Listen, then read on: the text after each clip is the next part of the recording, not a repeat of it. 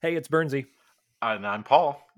And this is the Hi Fi Sci Fi Podcast. What? We're, we're back? So, so it, has been a bit, right? Um, I think we both forgot how to do that intro, huh? I think so. I think we've got how to do most of this. So, welcome to our free form audio experiment in the form of a produced podcast. Um, um, my next piece, I, am going to uh, just have 10 minutes of, of full silence here. Um, and it's about the sounds we're not making. That um, I also don't, you know, I think that would just be kind of fun. So, Sure, sure. Well, and that's going to be can can I can we just maybe sideboard that into an offshoot podcast of uh, of hi-fi sci-fi where it's Paul's contemplative corner? Uh, yeah, and ambient sounds. I like that one. sure. I looked. Uh, I went back and looked at it before we started recording, Paul. And the last podcast, like in the regular series, because you did put together the bonus episode. Yeah, recently. Um. Yep. That that just hit the feeds uh, that we recorded a while ago um, but it was City on the Edge of Forever. But before that posted, which was uh, Shades uh, of Grey.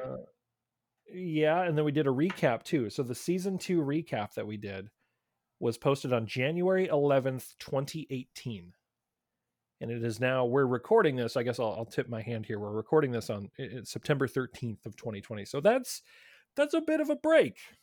Just that's a bit. A, a little bit. So, you know, we've, we've, given enough time for season one and two of TNG to um, sort of digest, dissolve, be yeah. forgotten. Yep, yep. And and we are gonna do a couple of things on uh, you know on this episode and then going forward. So instead of picking right up, you know, in season three, because it's just it's been so much time at this point that it feels like if we're going to do anything different now is a good time to to you know sidetrack things before we get back on the main quest if you will. Um, we're actually going to talk about the newest like the very newest up until i guess season three of of discovery starts. But the very newest star trek there is out there we're going to talk about star trek lower decks. And maybe the most tng related other star yes. trek Yes. And and so is that is that what kind of drew you to this Paul because I was really surprised. We've been talking about restarting the podcast forever basically. And mostly that has been Paul being like, "Yo, we're going to record a podcast?" And I'm like, "Yeah." Um, yeah.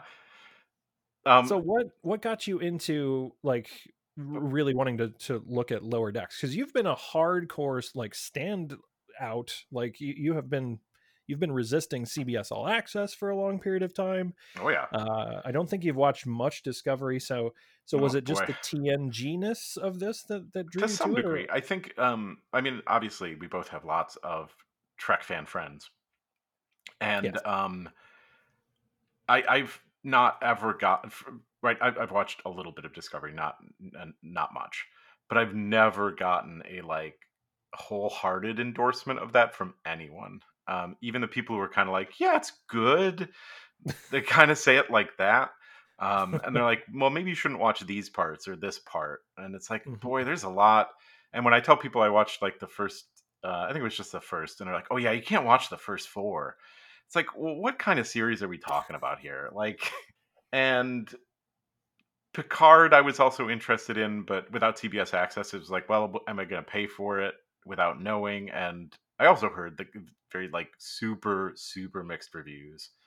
Yeah. Um, and I'll probably watch both of them again at some point. Like, let's be honest. Um, but every single person that I talked to about Lower Decks was like, "Yeah, this one's just good. Um, like, don't worry about it. It's just good." Um, and so, yeah, that's I think what it. I mean, it doesn't take that much. This one, like, clearly passed past the finish line of like seeming like other people thought it was good. So yeah, and and I'm yeah. Well, so there's a lot to unpack there. One, I agree 100% with what you're saying about Discovery, which is I'm in that camp too, where I'm like mostly pro Discovery, but then there are some things that happen and I'm like, eh. And I'll be honest, the season two finale was exhausting. Um, is probably my my one word description of, of what happened. Like just I don't know. There was just a lot of things that were up on the screen, and not a lot of them felt important or weighty enough or or as weighty as I think the people putting it together thought it was but like I'm excited about Discovery and where it's going because I feel like it's shifting from prequel territory well, into and, uh, sequel yeah, territory. Yeah, and I think that's an interesting point. And, and frankly, we're we're sitting here in the gap between season two of TNG and season three of TNG. Yep. Um, and if right, if this was what, what would that be like 1989, 1990? if we had mm-hmm. a contemporaneous podcast in that era, we've been like, boy, season one and two of TNG, kind of rough. Um, right? Not yeah. sure it's that great. And then you have all these other good seasons that were going to come come up. So it's not like I'm saying that this series is doomed forever, but um, yeah, it's definitely. It seems like a lot more work to watch than something like this. Well, and so let's talk about let's talk about lower decks in earnest because my initial reaction to lower decks was um, I didn't have CBS All Access. I just watched it on YouTube because CBS put it on YouTube, but they it was there for like a week. It was like there and gone. So yeah, I think I, I heard it. about that like on the last day or something. I was like, oh, cool, I'll watch it tomorrow, and then it wasn't there anymore. yeah, I mean, they were. it's very clear that they are monetizing Star Trek because it's literally the only thing oh, keeping CBS All Access afloat. oh boy. Yeah. I mean, this isn't going to become the CBS All Access cast, but I did mention to you that like I watched the first episode of this and I'm I'm I'm staying in order. I have not watched the second yet. I'm going to stay in order for this podcast and only okay. watch them where we're going to talk about them. Hopefully, if I can do that. Um, but I was like, "Oh cool. What else can I watch on CBS Access?" And I was like, "Ooh. Hmm. Mm, wow, there's literally nothing else. Um, you can watch episodes of Young Sheldon. Yeah, it has the or... backdrop of Netflix. It's like, oh, cool. It, it has all these scrolly menus and bars and stuff as Netflix, but it's like if Netflix had nothing on it. it's a not to say that Netflix is like super dense either, but I mean, it's got yeah. stuff. But there, yeah, it's it's it's going to the content store where they are fresh out of content, and it's like, well, all right then. Well, so I did catch it when it was on uh, YouTube. I watched it, and I think I think my reaction to it was probably uh, influenced by everybody else just full throatedly recommending it. When there, I mean, as you rightly pointed out, there just hasn't been that around a new Trek series in a long time, where everyone across the board is like, "Yeah, this one's good. Watch it." And I watched it, and it was fine, and I laughed. But at the end of it, I just kind of went like, I mean, okay, you know, I, I was not. Uh, my my wife will often say like, you know, there's overwhelmed and they're underwhelmed. There's underwhelmed. Can you just be whelmed? You know, that's I think that's a quote from a movie somewhere. But it's like I think I was just whelmed by it, right? Like I was just like, that is some Star Trek. I did get a couple of, of good chuckles. Like there were fun bits and, and lots of insider stuff. I mean, way, way, way more. They're definitely playing to the base with this one in terms oh, yeah. of like all of the in gags that are there, which, you know, again, I, I at least got a you know you know out, out of a few of those but but i remember just getting to the end of it and i'm like that was fine. I mean it's not great but it was fine. Um and i watched it again. And i i watched this uh the the premiere episode is called second contact. And for whatever reason and i don't know what it is maybe i just maybe it took me a minute to get this particular flavor from star trek like correct in my brain um, I really enjoyed it much more. Like I just I really connected to it much more on my second viewing than I was even prepared to. And I then immediately watched like the second episode right then and there and then over lunch like today as i was like thinking about stuff i kind of went back through some notes that i had over over the first episode of lower decks and i'm like i'll, I'll throw on the third one too why not? So yeah. so it's it's definitely gotten to that point where i'm like okay no now i just want to watch more of these episodes. And i i have no real good explanation for that other than like i said it's just a gear shift for me for star trek you know well, because it, it's star trek comedy.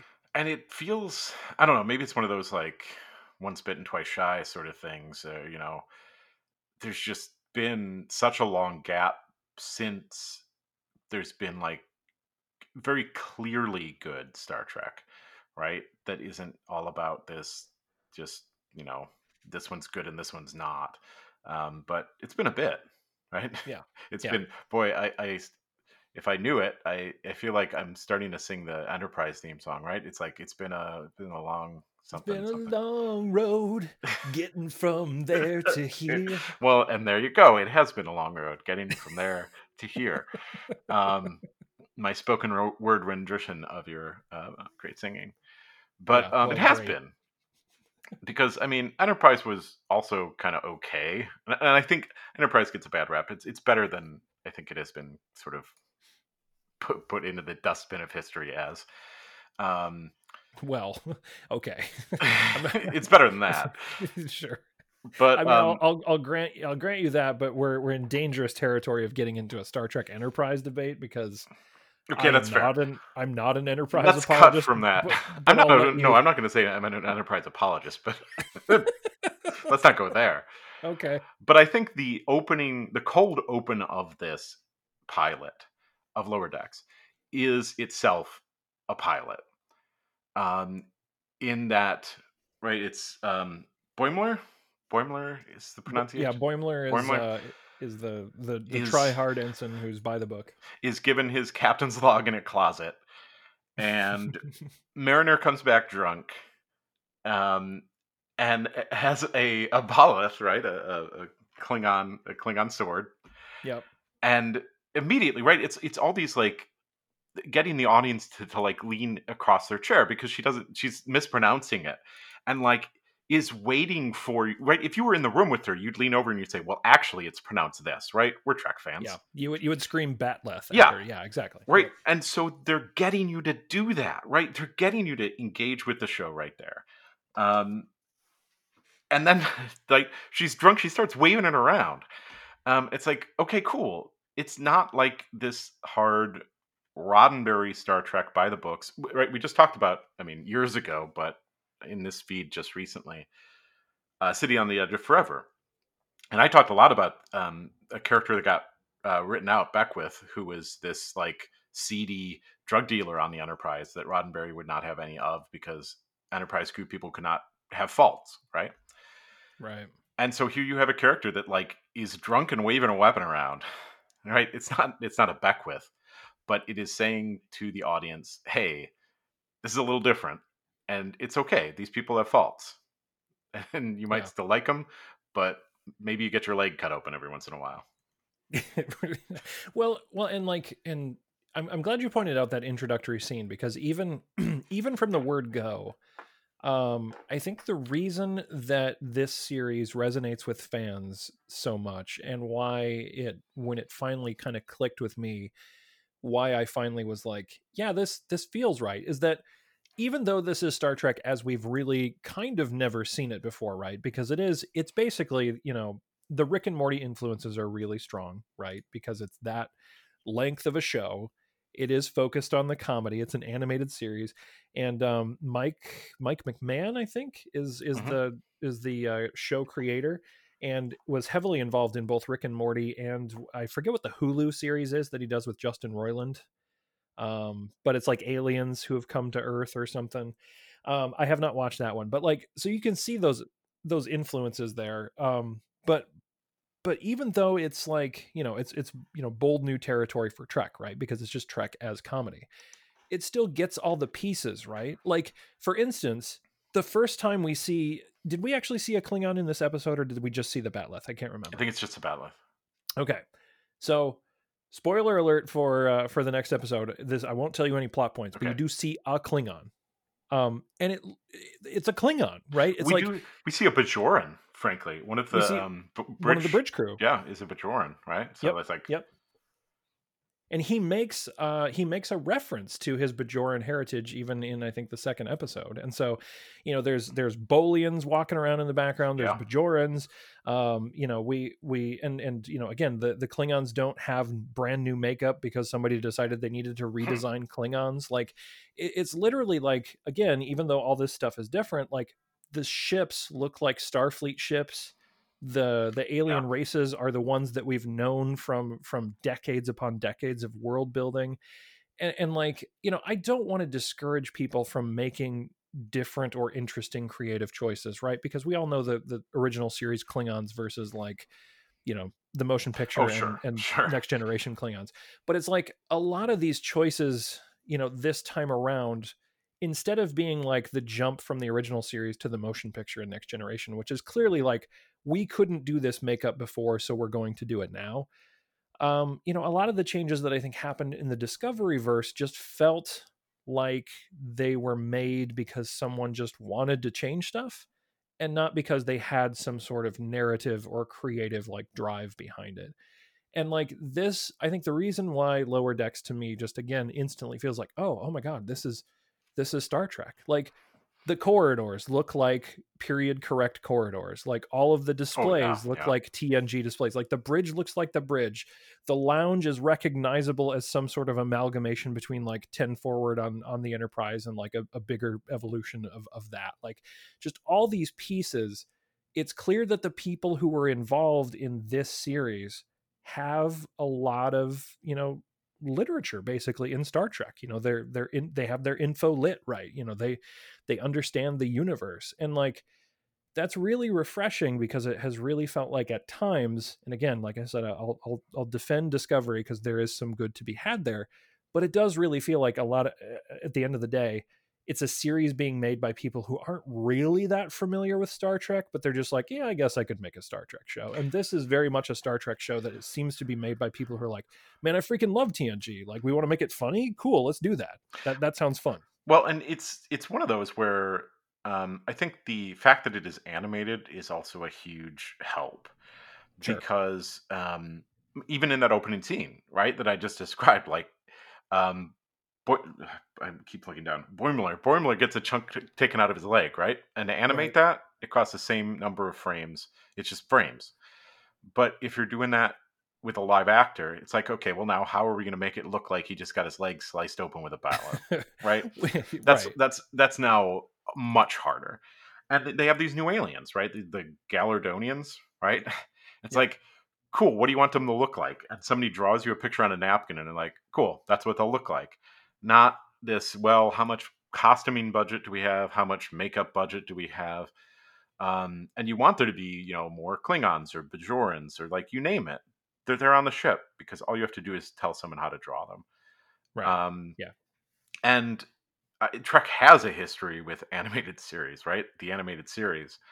Mm-hmm. um, that's kind of rough um, yeah.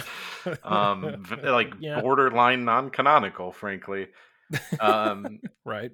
and so, I mean, I, I don't know that there's many people who are still have that in their mind and think like, oh, we tried that because I doubt that most. Well, I think a lot of Trek fans have not watched the animated series. Sure. Um, but it's good to have another one in here that can be funny at times, but also just because it's animated doesn't mean it's always going to be funny, right? Just because right. DS9 was right. really dark, sometimes they play baseball. Sometimes right. they they play uh um what's the game something away home. Run, oh.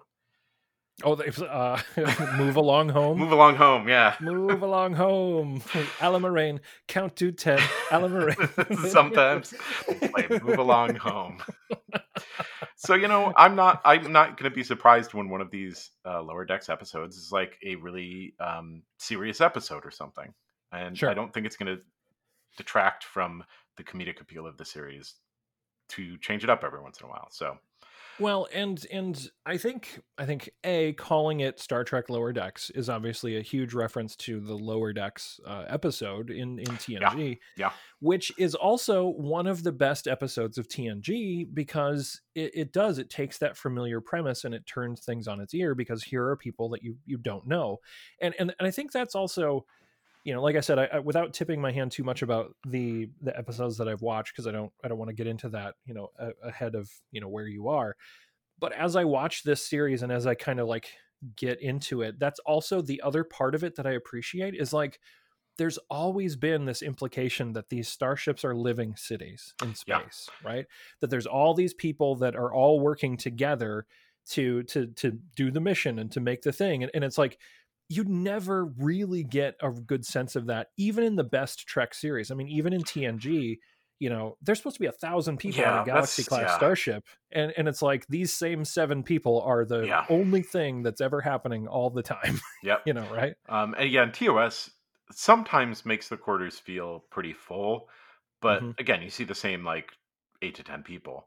Um, it's like, yeah, there's other people, but you know, they're not these, and these are the ones we paid. So, and I, I love that. Um, I, I think the other thing that I love, you know, just from the pilot, you get a good sense of this, and, and they carry this forward too, is like, um, the I love the take on the bridge crew as basically like the frat crowd, oh, right? Yeah, Where yeah. it's like they're just a bunch of like, you know, dude bros and whatever and it's like they're they're just pimping their own egos and they're they're super self-important and and I love this scene like in the very end of this first episode where um, where the captain, you know, sits down with Boimler and she doesn't even remember his last name. yep. you know, she's just like she screws up his last name like several times, I think. You know, and it's like there's there's such that human quality to it that it's like yeah not every starship is going to be the flagship right not every ship is going to be the freaking enterprise like you know the cerritos feels like that workhorse ship that's being sent to the non-sexy version of a mission you know second, second, contact, contact. yeah. Right? The whole premise of their mission from the word go i was like all right cool i'm on board right? Yeah that's such a fun premise of an episode too of like yeah, a flashy ship was here and did first contact, and then now we have to go back and like do the paperwork and we like show up set up the arrays and we double check the spelling of your planet. Uh, you know, we yep. set up the the communications array. We trade you some initial tools, and uh, you know, we we start bringing you into the bureaucracy of the Federation. Which also I love that they get into that as well a little bit, right? They touch on the fact that that as we all have to realize, and they even this is even kind of a plot point in Deep Space Nine in some of the darker times, like a giant galactic federation is kind of a nightmare bureaucracy, right? Oh, like, oh yeah, yeah, it would have to be, and and they they get into that too. Like you know, okay, well, you're now the newest planet, the Federation. Hooray! Here's your standard issue. This here's your standard issue. This like we sent these jerks here to, you know, fill out all your paperwork and make sure everything is good. And all right, we'll see you at the next Federation Council meeting or whatever. like it's just, it's great. It's that kind of stuff that you always know has to be there underneath what's happening in Star Trek, but it's it's completely removed of that shiny veneer of being the best crew and and the flagship of the Federation, and it's just you know they're out there doing the milk runs that most starships yeah. would have to be doing in a giant fleet like this. And i think that's the right that's the twist on it right? Because if you pitch a a show and you said yeah it's all the bureaucratic paperwork that like goes on after after tos or tng happens like after Kirk lands on a planet and, then does all the cool stuff. It's like the other ship that comes by later and fills out paperwork. Like that's a hard pitch, especially if that ship is good at its job, right? If if right. that ship is good at what it's doing, that's a boring show. Sure. Um, and so writing these like flawed characters and writing these characters that like want to have fun while doing it, um, and want to like kind of break the rules or or want to hold to the rules, right? I will also say um, these characters are really really well balanced against each other um, to have one that like at his core really wants to follow all the rules and one that at her core really wants to break all the rules mm-hmm. um, are great pairing there. Um, but once you introduce and say like well it's going to be the people who come in second and do all this stuff but they get into misadventures and things because they're not great at their jobs. They're they're like they're flawed characters is yeah. a much better twist on it.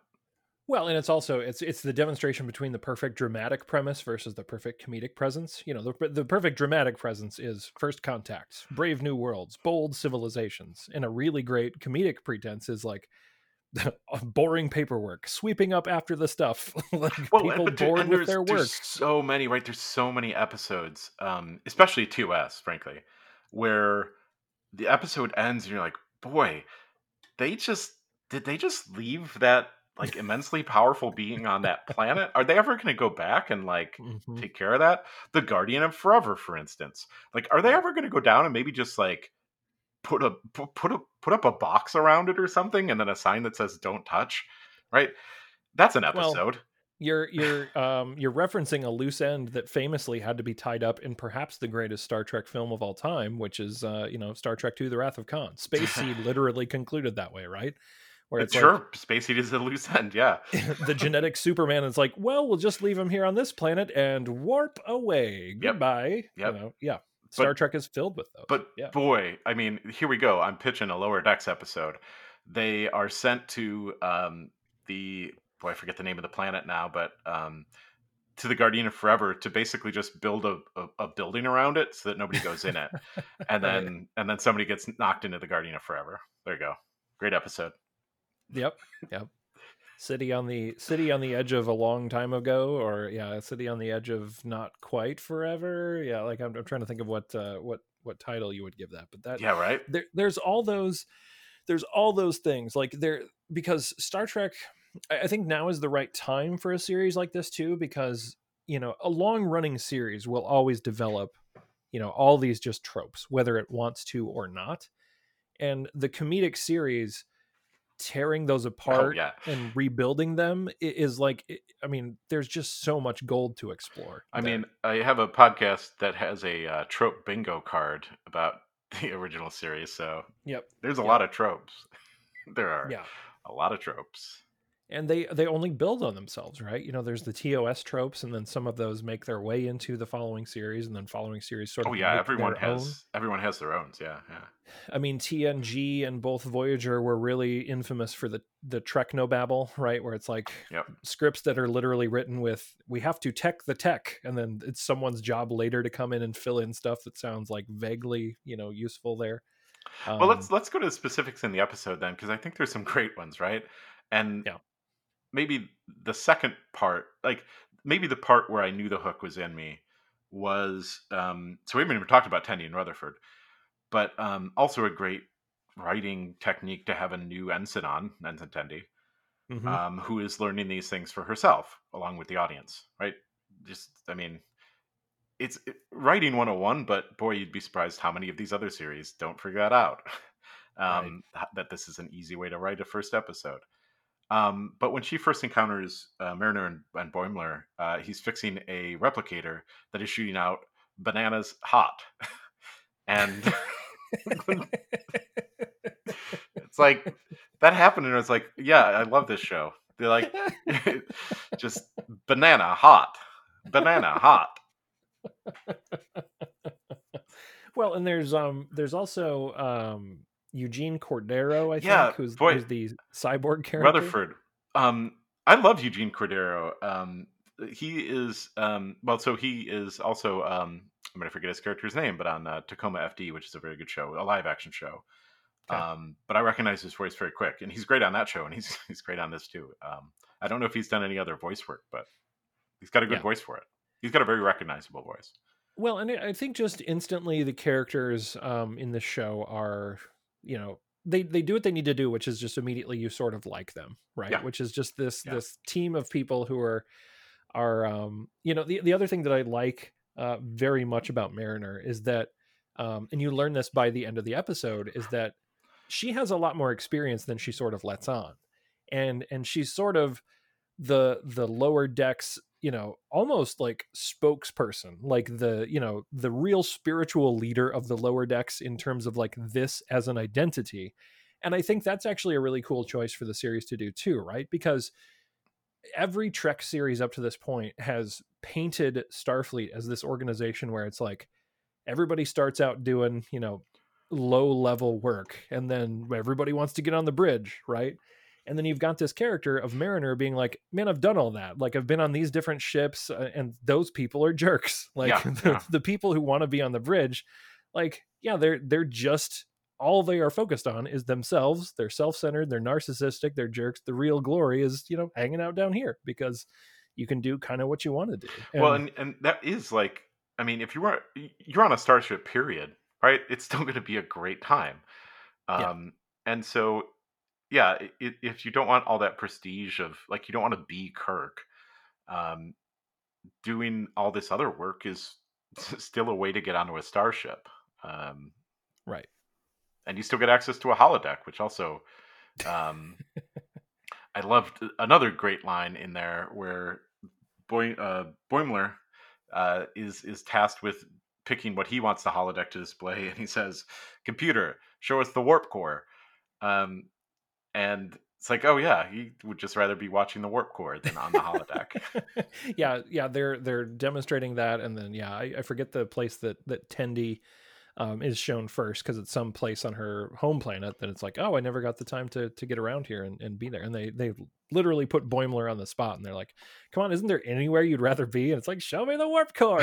Yep. And then the, the the sound design in this series is also really good oh, too yeah. because like instead of you know we all know that Star Trek machinery has like this really impressive sound design yeah, and all that kind of yeah. stuff. But like they literally somehow made the warp core sound slightly pathetic, like to yep. really sell the joke because it just it lets out this little like, whoom, you know, yep. like that's it, and you're just like, oh man, yeah, it, it's um it's really really sharply put together that way too like the they they do the effort to set up the jokes and and they do pay him off pretty well too. I mean, there's the the scene where I think one of the laugh out loud moments that I had too was the uh, when Boimler follows Mariner on the planet because he is he is ordered by the captain to keep close tabs on Mariner to to see mm-hmm. if she's going to break protocol um, and and you know not do stuff by the book. And obviously, she picked Boimler because you know his his record is literally spotless. Like she's like, there's there's nothing on your entire record of you ever stepping out of line.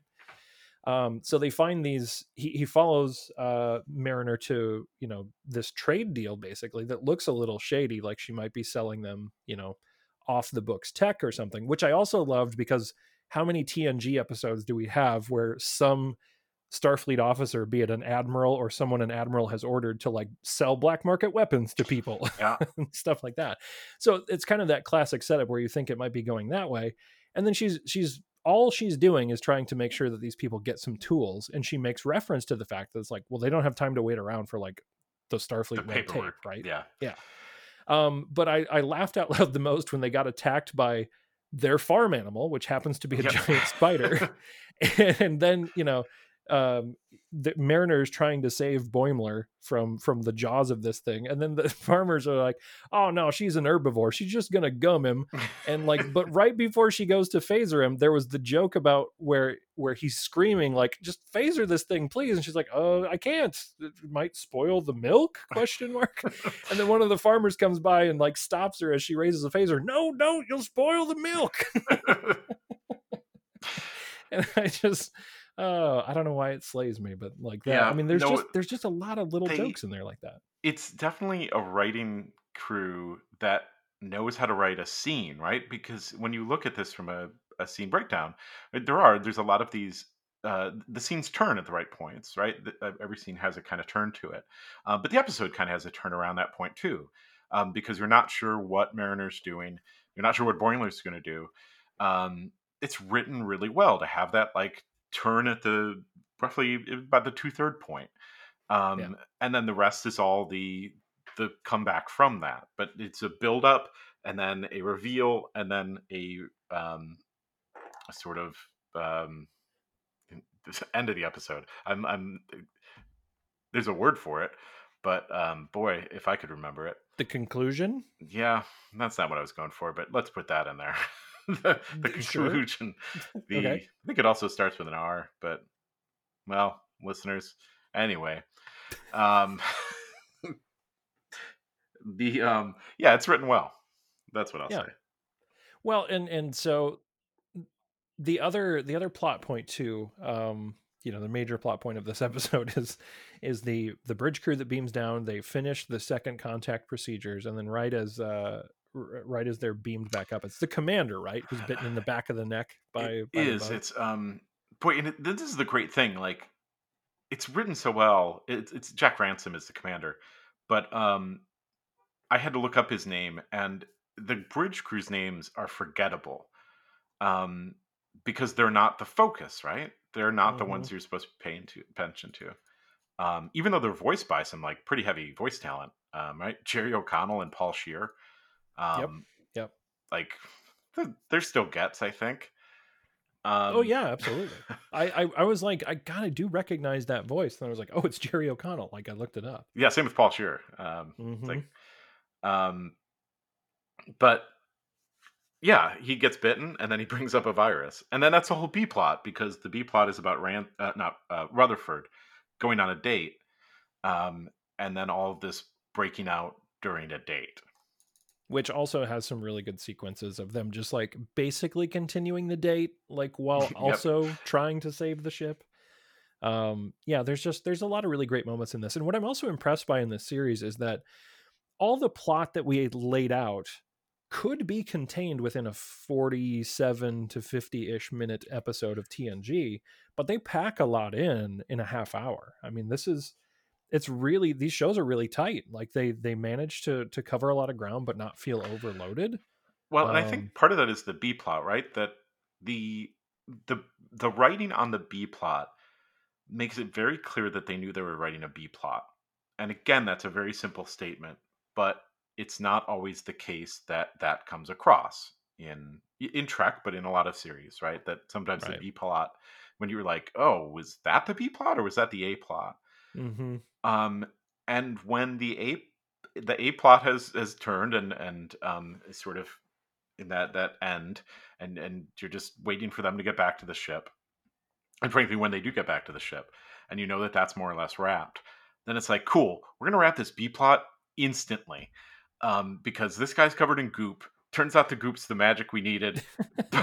Pump this guy full of goop. It works pump it through the vents. B plot over.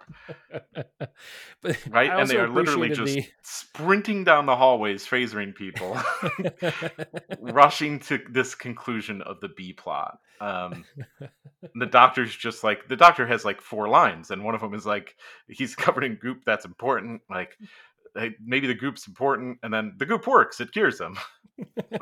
well, she also has the line in there too where it's like, uh, they talk about because it's it's uh, it's the goop from the spider, right? Yep, so yep. It, it makes it makes that interaction that uh, Boimler had with the spider pretty important. But yep. then they they make a point like the captain actually says like well is he important and the doctor's like oh no no no, no. just the slime he's, he's, worthless we just need the slime that he's covered it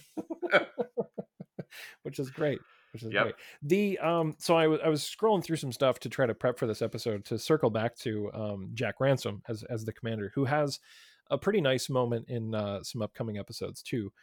Um, but Jerry O'Connell, I managed to find this. Jerry O'Connell has a description of of the character that he plays, Jack Ransom. Have you have you read this? Have you seen? No, I don't think so. So Jack Ransom, first officer of the Cerritos. Um, the or actually the showrunner, um, the actual the creator, uh, McMahan, uh, compared Jack Ransom to Next Gen's Will Riker if he was on speed and had less shame. I'm like, that's that's fantastic because it really is. It's like it's it's amplifying all those character traits of that like kind of first officer, right? But but cranking them up to eleven, and it's uh it's pretty great. So yeah, sorry, that's not Jerry O'Connell's take on it. It's um uh, it's the show creators take on it, which I thought was was really really nice. So yeah, um, yeah, I it sounds like we both really like this first episode, and I, I have to, I really have to kind of go go back to like where I was with this episode before you asked me to do this podcast, and like where I am with it now, and where I am with the series, and it's a really good for me. It's a really good reminder of giving something a chance because it's not like you know i think hills and i both watched it together my my wife and i both sat down and watched it and both of us were like yeah I mean, it was fine you know and, and, like again it's not like i wouldn't have watched a second episode but i think the whole idea of putting it out on youtube was like watch this and you can get more huh? Um and and it should have sold me more than it did and i think again i think it was just getting my head wrapped around the fact that it's like I, I need to be prepared for a Trek series that's only a half hour and it's a little bit more you know it's a lighter take. It's it's a dessert instead of a meal right? Where it's like all these things are you know there's not there's not this star trek like deep meaningful drama happening here. It's taking all that and it's turning it on its ear and presenting pretty clever comedy out of it. And i just i think it just took me a while to to warm up to it. I'm really glad that i did because now i can't wait to get through the rest of the episodes. But yeah, yeah. I think it's a testament to the fact that a good, well written story is a lot more um it's just much more deeply meaningful and much more watchable than just visuals and things of that sort for no point right, right? without a well written story behind it. Um and this does have you know good enough visuals. Um oh sure. we haven't even talked about the ship. I mean ship corner so the Cerritos. Let's let's talk about the Cerritos because um I you know, it's basically like I've really warmed up to the design as time has gone on, but it is an almost incomprehensibly strangely laid out ship. Like in terms of like it's basically just a saucer section and then it has the world's largest pylons. Oh, Those yeah. warp engines are like a m- 10 miles away from the rest of the ship and then the deflector dish is like between them somehow. So I I really really hope they make a joke out of out of like the layout of that ship later in terms of like somebody having to like service the deflector dish or something and having a real hard time getting there because um that's that's the weird thing but I will say this all of the ships that you see both the Cerritos and then in the background you see you know other ships like again they're they're of the era, right? Like all of the pieces of that ship are recognizable as Starfleet ships. Oh, sure, yeah. From the late 24th century, right? Like this, it clearly looks like, and, and to me, honestly, the Cerritos kind of looks like. I think the vibe they were going for too is like surplus parts put together. Right? Yeah, like, yeah. You, you like know, this again, is the saucer section of the Enterprise that crashed on. um oof, What planet was that? Oh boy. Boy, that would be a good trivia question because yeah, I am not remembering. in um, um, that's in Generations, right? Yep. yep. Um, hi, Paul here in post. It's Veridian three, but they just like salvage the saucer and like, yeah, the rest of it's not good. But we got this part. Let's just slap it on. You know? we can just strap all this stuff together. This is Let's this go. is a uh, California class though, right? So it is a. They made other ones of this, but supposedly, yes. I mean, at least canonically there has to be a USS California out there yeah. with this exact layout. So um, so it's at least the second of its of I its line. So do have trouble not calling it the USS Doritos. Let's toss it out there. well, and and can we also talk a little bit about um the actual show like the show intro? Um because I think I think honestly that's where I knew I would like this show no matter what happened. Like even on the first uh, run through, um, I fell in love with that that show intro because it's literally just the ship like you know getting pelted by rocks and yep. being thrown into a, a, space anomaly and then like you know heroically soaring above an, an, icy like asteroid or planet and then just like accidentally nicking the warp nacelle and then sort of like losing power uh, and then it just straight up nopes out of a giant conflict with the Borg. you know, like it, it really does a great job of selling, like, you know, every other Trek boldly goes. And this one's just going to kind of, eh, we're going to do some stuff. We're going to, we're going to not, we're going to do different things. The, the theme, too, um, right? If I had just been in a room and that theme played, it's so unmistakably Trek, so unmistakably um, TNG, really, but Trek yes. in general, I think Yep. Yep. they get they get so many of the little details right and i think that's why i think that's why this is the series that that a lot of like really you know long-term trek fans have have kind of really gotten geared up about because it is it is a you know star trek minutia is important and it's really it's really easy to dismiss that as like huh, nerds but it's like when you have the original series next generation deep space nine voyager enterprise all 10 feature films. Oof, yeah. Um, you know, I mean, all that that stuff that is over 50 plus years at this point, um, you know, it's important. That stuff matters to to the fans, and g- being able to speak that language competently speaks to people who understand and get the franchise. Um, and want to get those details right, even in a series where they're doing send ups of that same stuff. Like, I, I think I think the reason um, uh is it galaxy quest is that what i'm remembering galaxy quest yeah, yeah. the uh, 1999 film which is why some people say uh, that's the best Star Trek film that's that was never made. Yeah. Uh, or or you know was made, but it's not actually a Star Trek film. I mean, that's the same thing, right? It it takes all of those Star Trek like tropes, but embraces them lovingly, right? Like it it it's sort of it's in on the joke with everyone else. Like Star Trek fans are not afraid to laugh at the culture, the you know the tropes in the show like the goofy things that happen we all know that's happening we just want people to also like speak the language and get it right and i think both that movie and this series are are understanding that line right where it's like it's all fair game you can make fun of literally all of it you just have to also understand it and yep. and and this series does and and i think that's why it's it's been a lot of fun and why i'm really amped to talk about more of it so. Well, and time wise, right? I think I did look this up, but it's it's more or less right after um, TNG ends, right? Because it's twenty. 2380 is what the year is listed yeah. as. Yeah. And I just looked up Star Trek Nemesis takes place in 2379. Oh wow, so it literally picks up right after Trek 10. Yeah. All Good Things is 27 2370. So Okay. there's a 10 year gap, well, 9 year gap between All Good Things and Nemesis where presumably First Contact and Insurrection and um, the other one and Nemesis take place. Yep. but Yep. um, yeah, so it's a year after Nemesis. Well, and can I also say that maybe that's worth pointing out that that I think another reason why I know for sure it's a reason why I'm excited about season 3 of Discovery and why this series feels important too. Star Trek has always been a series about looking forward, and I Yeah. think I think the unmistakable takeaway that you can get from all of the failed outings of Star Trek, and it feels rough to call Enterprise that, but I would say on the grand scheme of things, Enterprise It's was not in the successful. top 50%.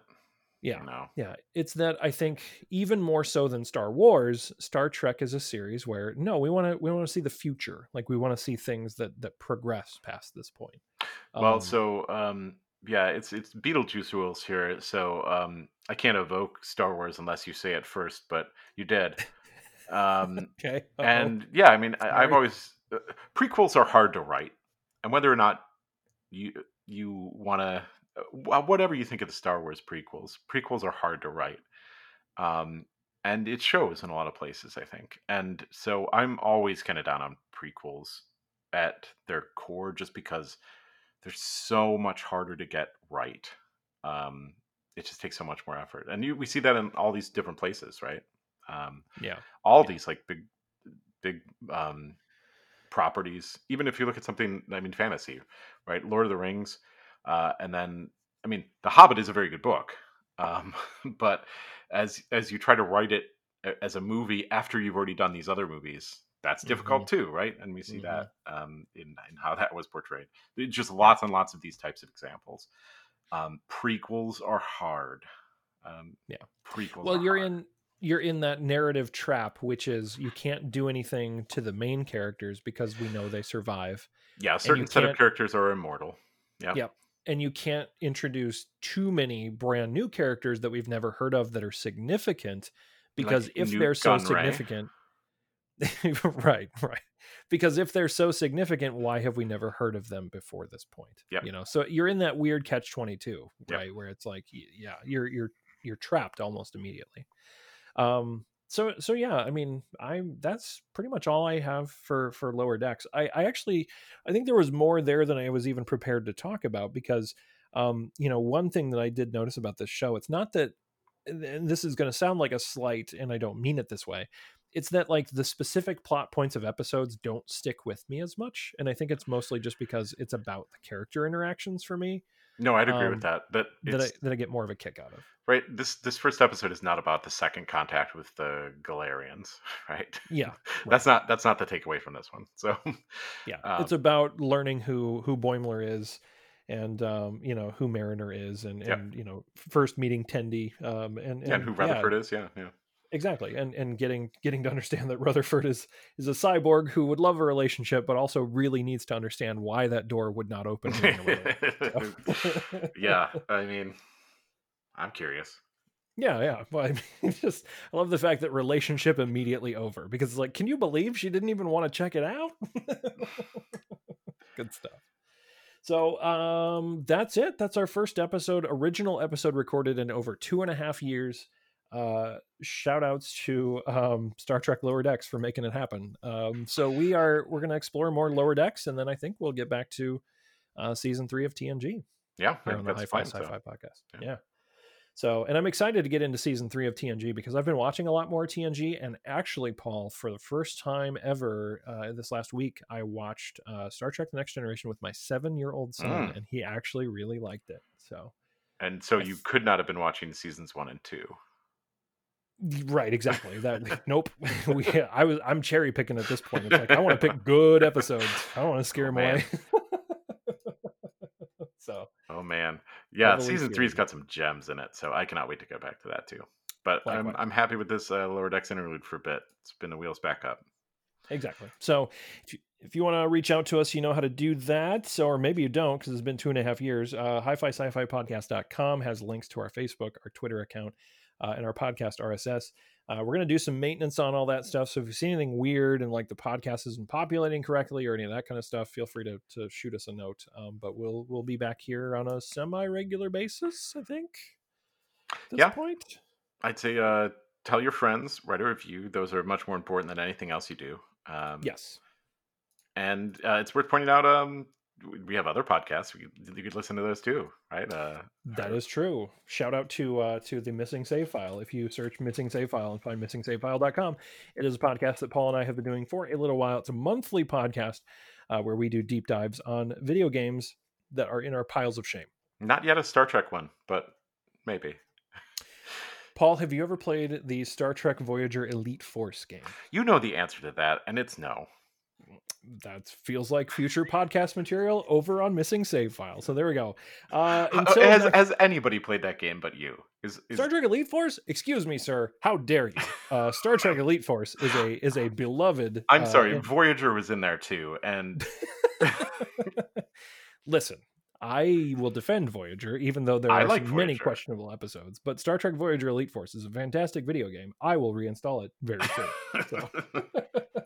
But that's a conversation for another time. That's going to do it for our first episode on Lower Decks. Next time uh, here, we will be talking about the second episode, uh, which is Envoys, where Boimler is assigned a mission to transport the Klingon General K'Orin uh, to the Federation uh, Embassy on Tulgana 4. As you can imagine, it does not go smoothly. So um, until then, I'm Bernsey. I'm Paul and we'll uh, we'll beam down to the next second contact together. Next time